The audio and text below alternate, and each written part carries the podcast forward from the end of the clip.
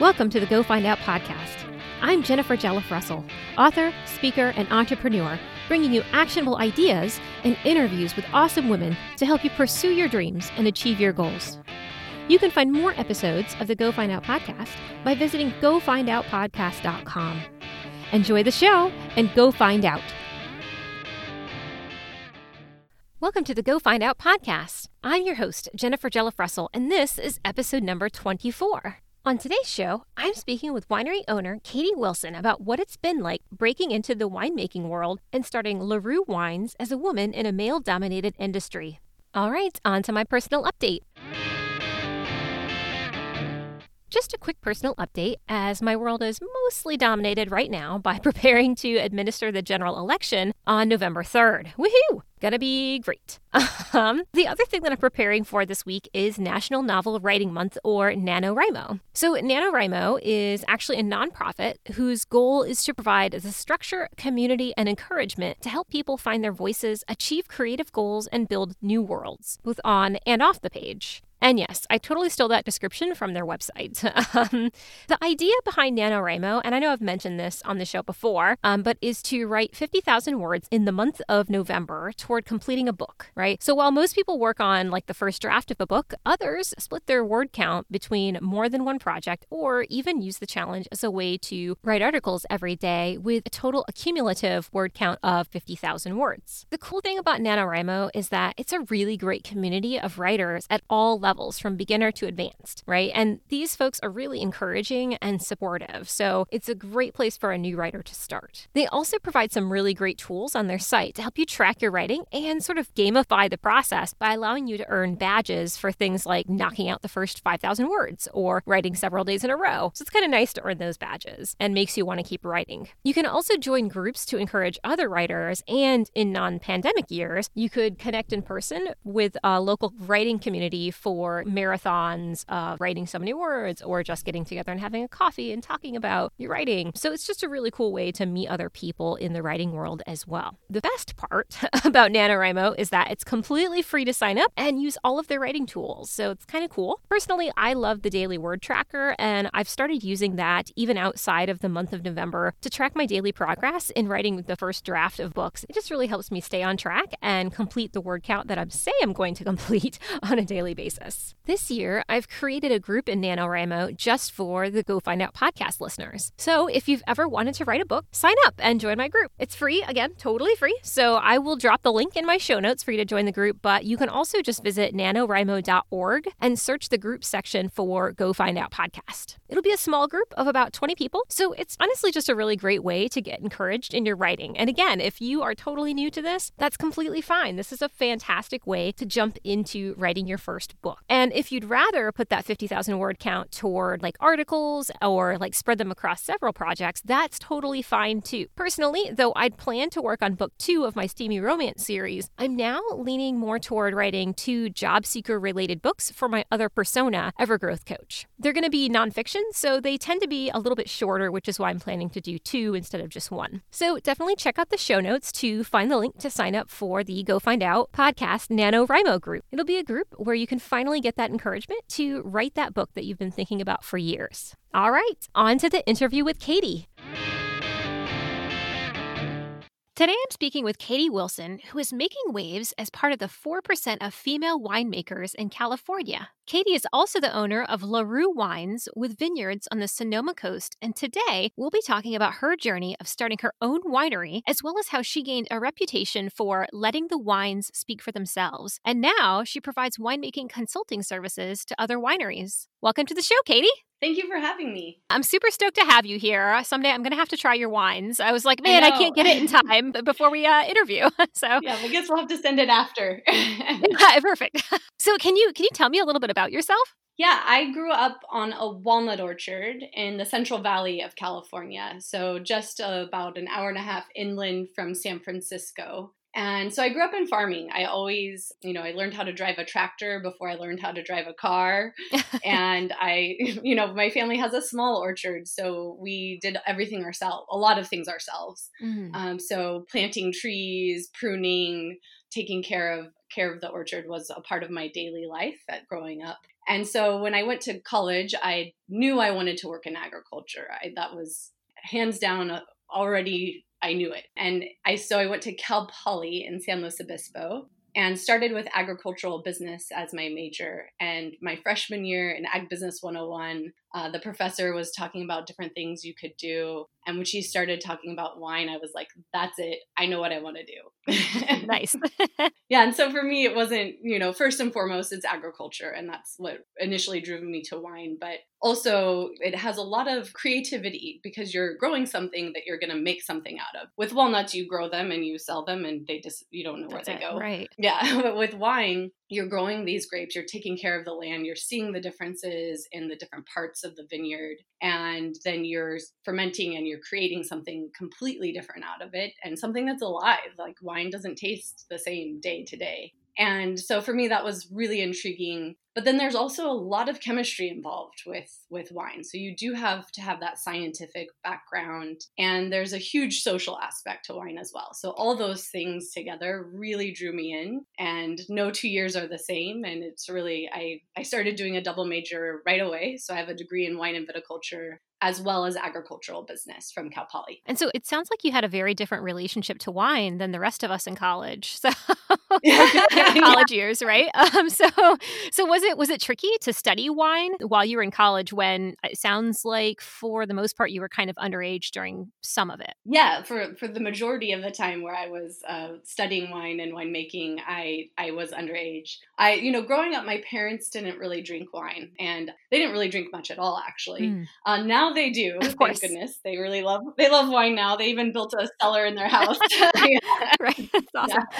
Uh, but so when I first got interested, um, you know, they did like by, you know, I have an aunt and uncle who drank a lot of wine and were really great and, and kind of uh, kind of would let me taste wines with them. And my parents started to let me taste wines at home, of course, with them before I was 21. But yeah, it is hard like on a daily basis in studying wine and not being able to drink it. We did have a class where we made wine. Oh. And you didn't have to be 21 to be in that class for whatever reason. and they let us take the bottles home at the end. Oh, wow. It was really funny.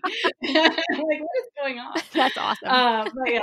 So, I but there's so much of wine and winemaking. There's a lot to learn about, you know, the chemistry and the growing. Like half, you know, more than half of the battle is growing the grapes themselves mm. and learning mm. about the vineyards. And that was um, a, a lot of, of time I spent learning about that side of, of the wine industry. And then when I was in college, I also, uh, when I did turn 21, I worked at a tasting room. Oh, okay. So I worked at a tasting room in Paso Robles for two years. Nice. So now, when you graduated, did you go right into working in the wine industry? Yes. So I was very driven. I knew exactly what I wanted to do. so I, I had a plan that I wanted to work flip flop harvest. So you can work two harvests per year in the northern and southern hemispheres. Oh, okay. So I started out in California and then I went to Australia and mm. then hmm. to back to California and then to New Zealand and then back to California. And that was all in the span of just two and a half years. So oh, wow. you can really cram a lot in. It's a lot of work mm-hmm. because mm-hmm. harvest is no joke. It's definitely backbreaking, intense times where you're working 12 plus hours a day, six to seven days a week for, you know, two or three months. But it's it's my favorite time of year. I love it. It's awesome. and so you're you're not just like showing up at the end when it's time to like crush the grapes or, you know, get it ready for the actually winemaking process. You're coming in and helping to harvest? Yeah, so as an as a harvest intern in the winery, mm-hmm. you actually are you're not actually picking the grapes. Um, I, I did work while I was in college. I also worked on a vineyard where you were doing more vineyard work. Okay,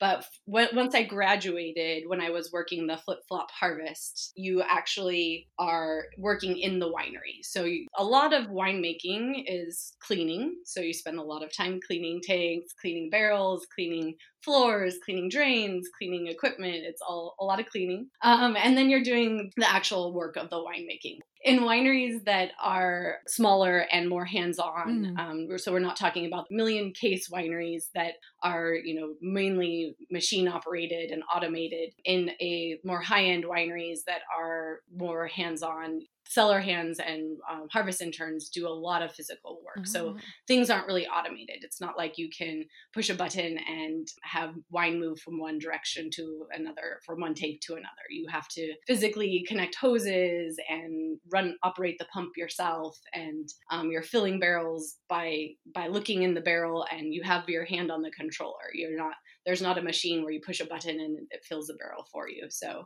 a lot of work is very, it's very hands on. A lot, like I said, a lot of cleaning, not a lot of automation. right.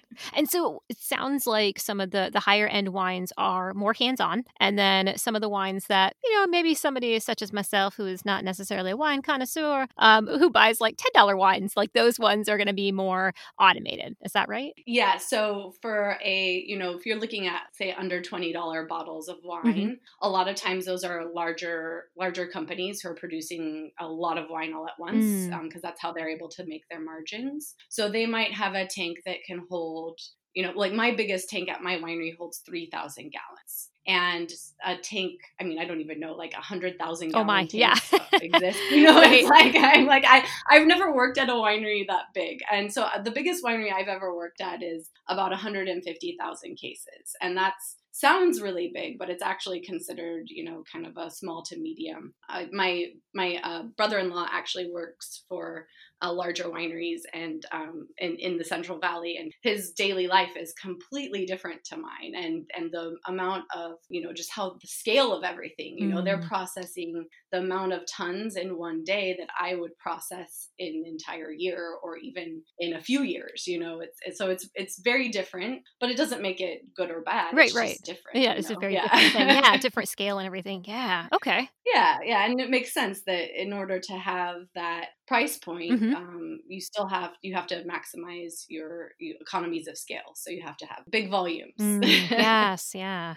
And so, no, as as one of the few women in the field of winemaking, did you have a difficult time being taken, I don't know, seriously when initially getting into the industry? Yeah, and, and it still happens to me to this oh, day. Oh no!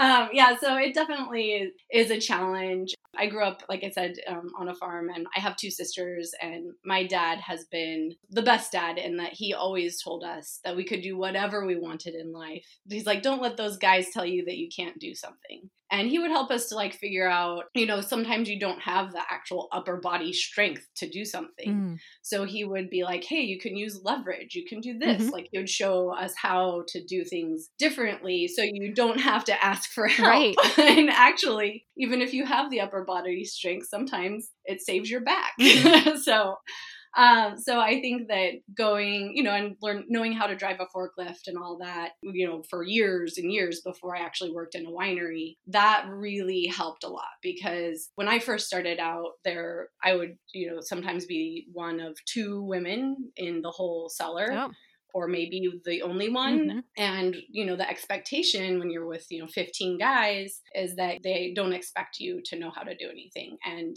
they don't expect you to be able to drive a forklift mm-hmm. or do the physical work. So for me, it was definitely frustrating because you might have this guy from Australia who's like big and burly, but's never driven a forklift in his life right. and is going to pretend like he oh, can. Oh, when you actually know how to do it, right. it's like, ah.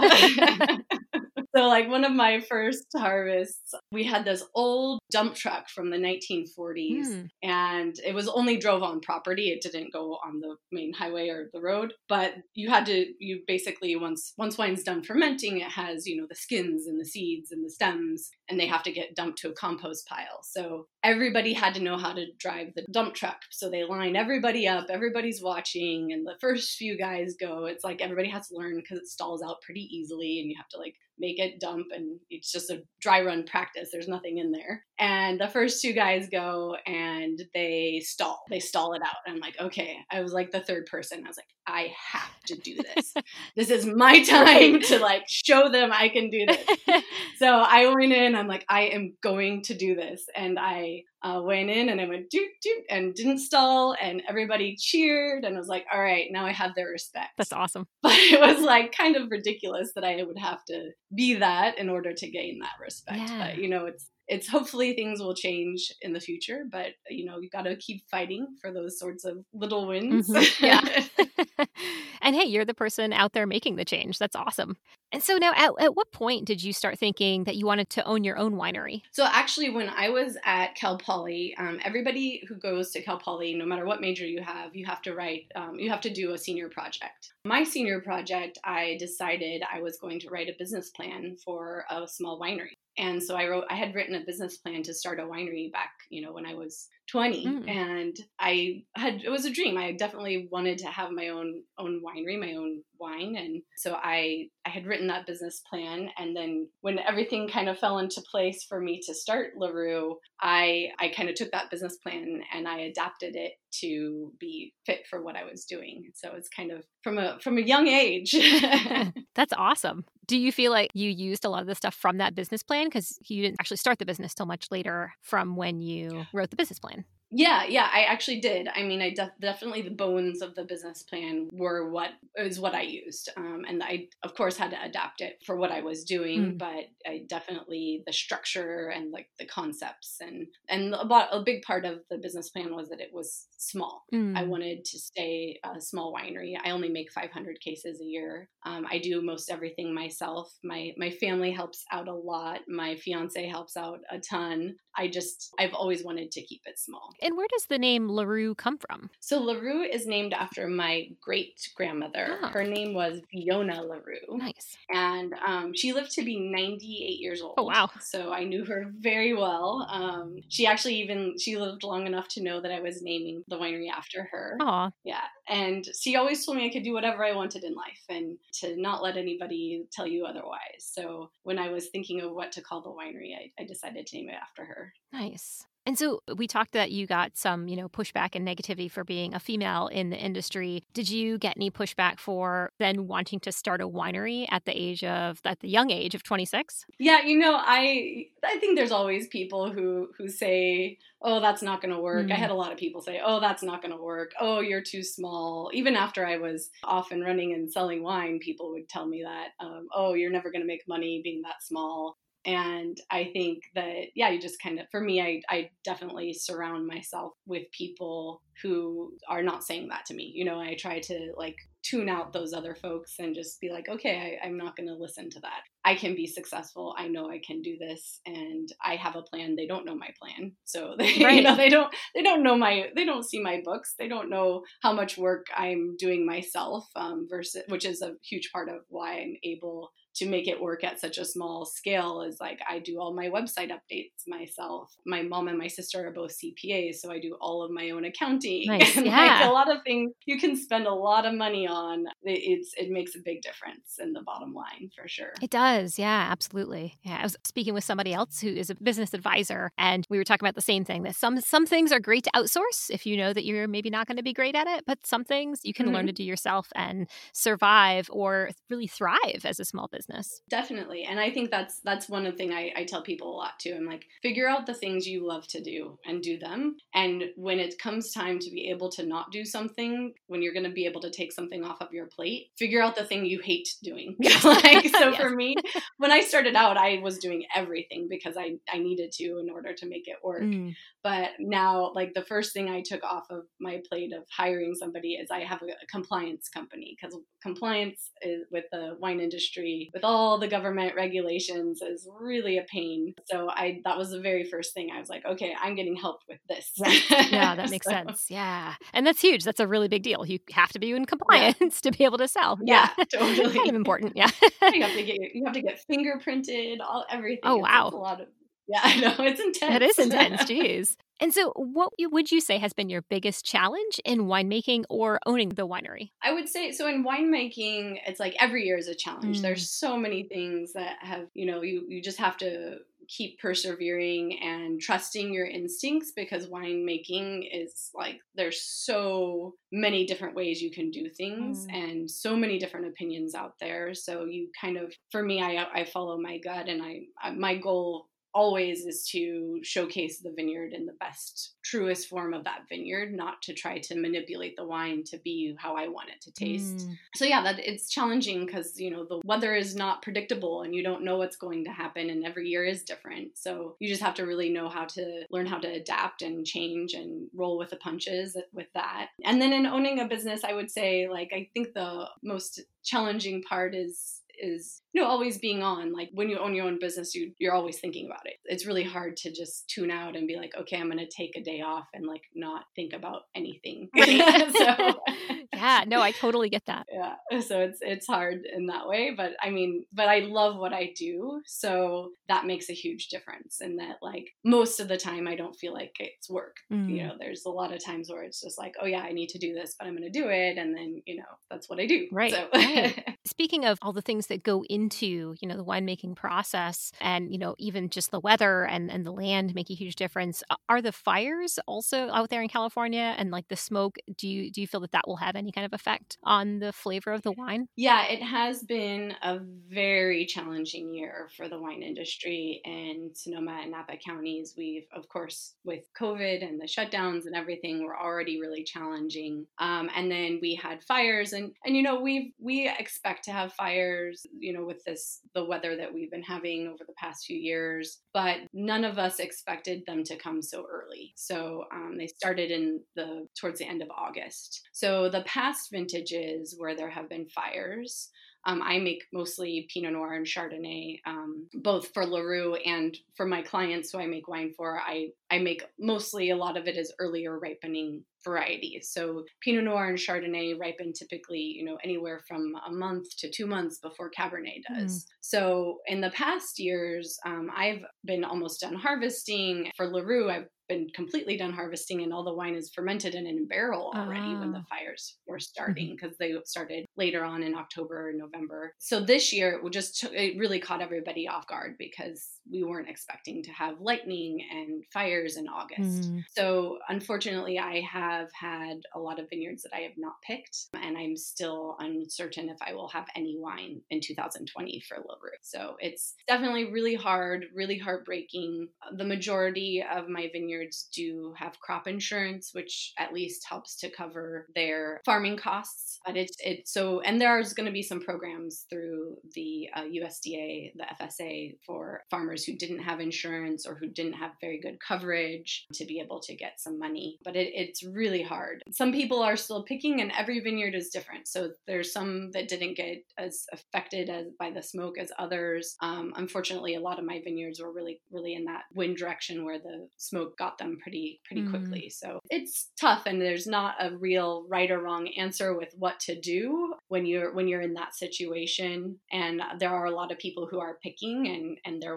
wines um, will you know they definitely could have great wines that come out of this vintage. So it's a it's a hard hard year all around. There's a lot of research going on and people are really learning a lot about smoke taint and how it works and how how it affects the grapes and everything. So hopefully we'll we'll get more re- even more research and hopefully we don't have to deal with a year like this again where the fires come so early. And now you, you mentioned a moment ago that you have clients that you mm-hmm. do winemaking consultation with. Did that kind of start organically or did you kind of decide it was something that you wanted to do and kind of started putting yourself out there yeah i actually did decide i wanted to be a consultant i, I knew that was kind of my dream as far as like being completely self-employed and working on larue but also making wine for other people. I really do love that because like for LaRue, it's I'm very focused. Like it's Pinot Noir and Chardonnay, and it's from a very specific area of the Sonoma coast that's just about seven to 10 miles from the hmm. ocean. Mm. And it's an area I really love. And I love the Pinot and Chardonnay that come out of that area. So it's like this little pocket of the Sonoma coast. But for my clients, I'm making over 20 different varieties from all over Sonoma County and to Mendocino County and Santa Lucia Highlands. And it really kind of puts everything into perspective. So I'm not so one dimensional, focusing only on my own wines. And I'm able to kind of, it's more creativity of being able to do a lot of different wines and a lot of different styles. And it, it to me, it's exciting and it kind of keeps me, keeps me busy. I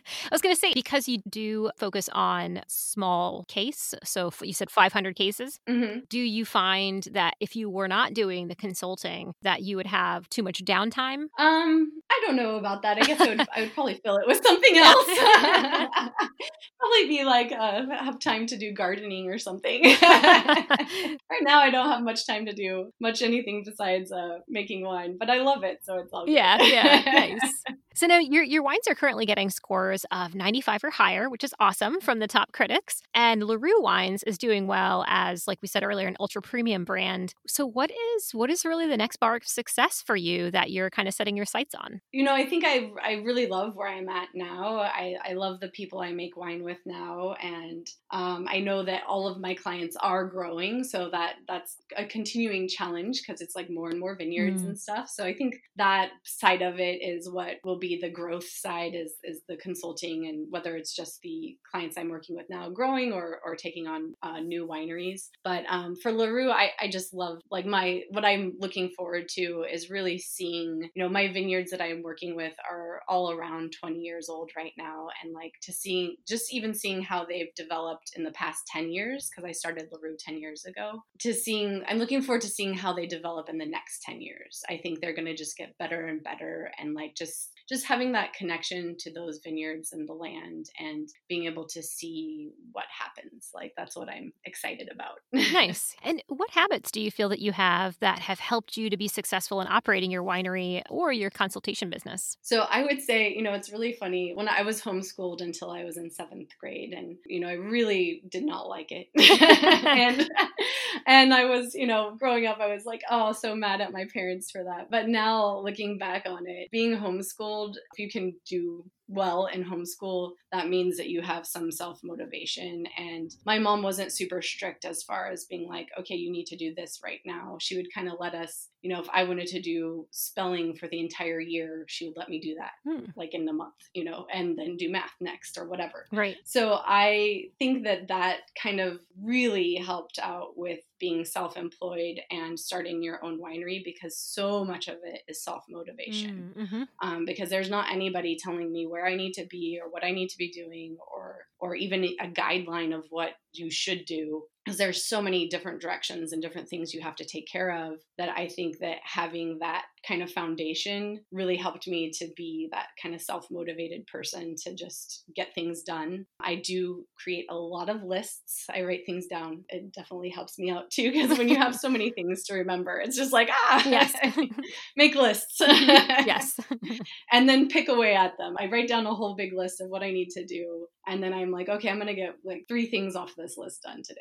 And just like because it can get overwhelming as well like especially when you're starting your own business there's so many things and i i have a lot of friends who who have also started their own wineries and such and it's it gets overwhelming and it's like you know just just pick away at it. Don't don't think about the whole picture like think about one thing at a time and it really really helps out. Yeah. Do you prefer like paperless or do you have any like apps that you prefer to use? Uh you know for me i have i'm i'm old school paper i i use scratch paper so i'm not wasting new paper but I always have like a, a so I have a I have a binder where I I do have my clients separated and in a whole binder where I'm, I am able to write notes. And then I have just like a piece of scratch paper for my daily lists and things. Gotcha. So sometimes I, I do have on uh, some a lot of times I also just make a, a, email draft and I just leave it as and I put the subject line as list mm. and I mm. type in things there as well too. So kind of a combination of different things, but definitely I, I do like I like the physical act of crossing something off a list. Yes. it is it is very nice to be able to do that. Yeah.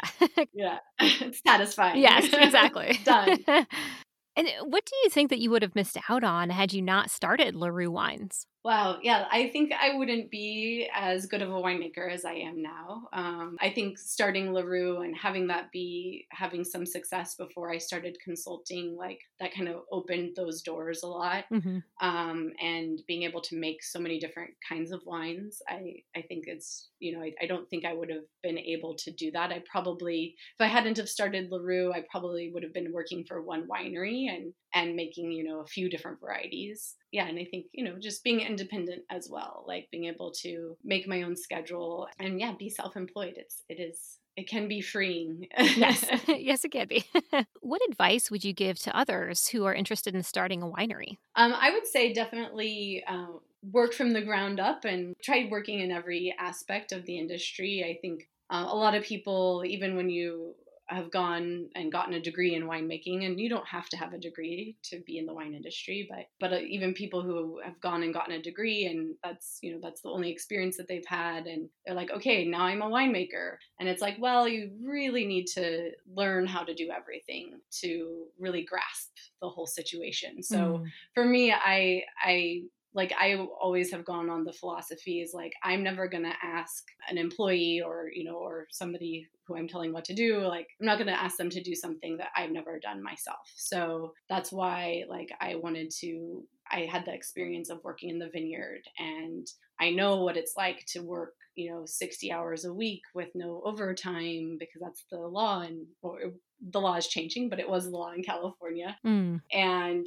you work, you know, for minimum wage. I did that for a whole season and it was backbreaking work. And you really kind of understand the people who you're asking to do when you're asking somebody to go through a vineyard and do something, you know what that means. Gotcha. Um, and the same as like working in the cellar and cleaning a tank and cleaning the drains and, you know, taking care of the pomace bin and all of that sort of stuff. Like, you know, when you're asking somebody to do something that you've done it and you know what the work is. Um, so, and I think just it makes you a better winemaker if you know the like the whole experience and you're able to to kind of have that foundation. And i think that's the best way to get into the industry as well is to you know work a harvest. It's a really great you know we always need people during harvest time and we do get people some with no experience and some with a lot of experience and it's kind of you have that mix and it kind of is is great because then you know people wanting to get into the industry are able to kind of jump in that way and you have some people with more experience who can kind of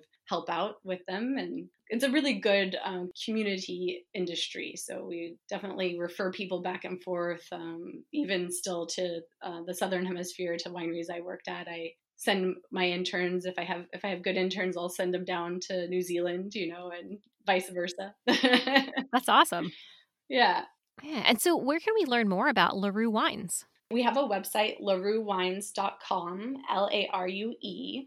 And then we have an Instagram, uh, is also LaRue Wines. And we do have a Facebook page as well. Um, and you can also find us as LaRue Wines on there too. Very cool. And I, I, when I was looking at the page earlier, it looked like I could sign up for a wine club. Is that right? Yeah, so we have a, a, wine club that we we have two releases a year in the fall and the spring. Hmm. Um, so if you go to the website, you can see the wine club, and there's also the mailing list. So if you if you're not ready to join the club, you can join the mailing list and and get an offering of the wines as well. We also do tastings, uh, Instagram live tastings that we've done, and we've actually pinned them to our Instagram page. So we have some on our IGTV. You can go back and kind of watch us tasting and talking about the different wines. Um, my fiance David and I have done that, and we have different guests on. So it's really fun. We have you know different sommeliers or some of our vineyard owners have been on. So it's a great kind of way to kind of see and learn about the wines. Yeah. And if you don't have Instagram, we also have a YouTube page, um, LaRue Wines, where you, you can see those videos as well. Perfect. Well, thank you so much for coming on the show today, Katy. Thank you so much. It was fun. It was a really fun interview to chat with Katy and hear about some of the challenges that she encountered while starting LaRue Wines and getting into wine consulting. Something that Katy said that really stuck with me was how she recommended that those starting a business recognize what they like doing in the business as well as what they don't enjoy doing. And when financially able, to consider outsourcing those things that you don't love to someone else. I would also add that you might consider outsourcing those tasks that you know you're not good at, or investing in professional development to become better at those tasks. I tend to be a really frugal person when it comes to my business, and I always hesitate to spend money. So if you're a tightwad like me, sometimes it helps to remind yourself that spending money on the company can be a really sound investment, and it can actually lead to exponential growth for your company. Outsourcing a task that you hate will free up your time to focus on something else in the business business that you actually enjoy doing. Remember that time truly is money in a business. So if you look at it from that context, then outsourcing the task to someone who will not only do it better, but also complete that task more quickly than you can, can actually save you money in the long run. It also frees you to focus on other tasks that you might be better at, which would be a better use of your time. The other thing that Katy discussed was the importance of recognizing that goals don't get accomplished in one fell swoop. Big goals happen steadily over time time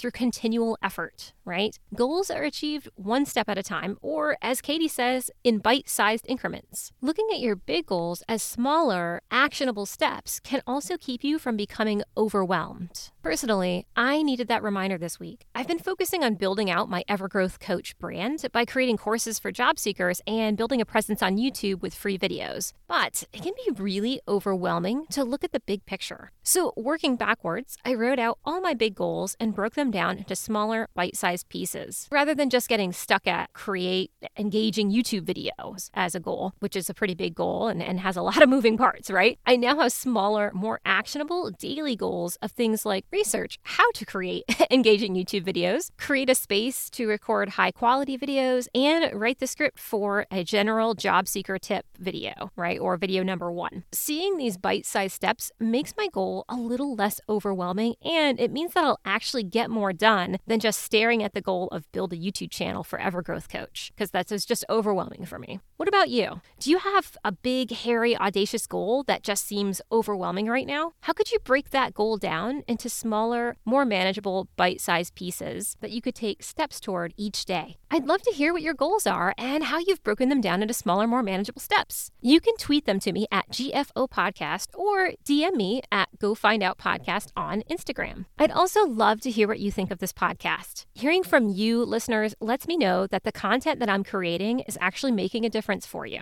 It's also great to hear that people are actually listening.